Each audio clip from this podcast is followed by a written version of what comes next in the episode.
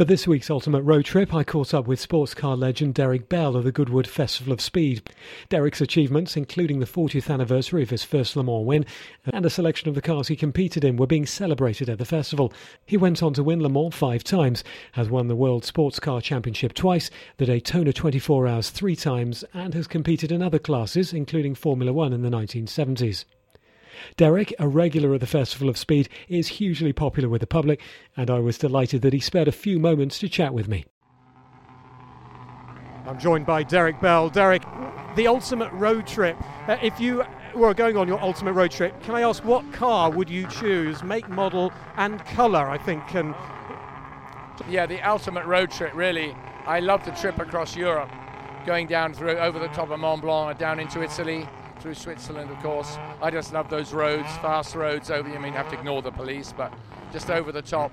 And I think I remember so vividly driving my Ferrari 275 GTB4 when I raced for the factory and driving over those hills down to the factory to go testing. That and it was a silver car which I bought for five thousand dollars, sold for five thousand, now worth about three million. But that, that was my favourite overall package, I think. And that would still say, if you had to pick that as your trip to do again. Yeah, companion? Who would you take with you? You were obviously on your own the first time, were you? Uh, yeah, definitely. And I'd love to go with my wife and sort of show her some of the beauty of the, of the Europe, which she sees frequently. The trouble is she falls asleep all the time.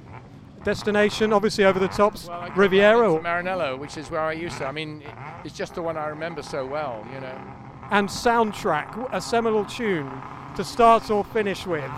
Oh it's one of those questions. but No, um, I've always liked that one. I think who that is it Shirley Bassey? It's the one, You're My Hero. Isn't that the one, you know that? It's the one, who was it, Shirley Bassey sang at, uh, at the Albert Hall once for an Ayrton Senna tribute. Kenny is the life. And it's a very famous song, though. It's beautiful. Thank you very much, Derek Bell. It must have been cold there in my shadow to never have sunlight.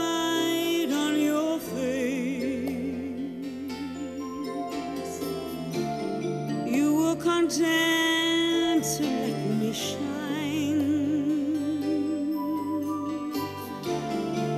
You always walked a step behind.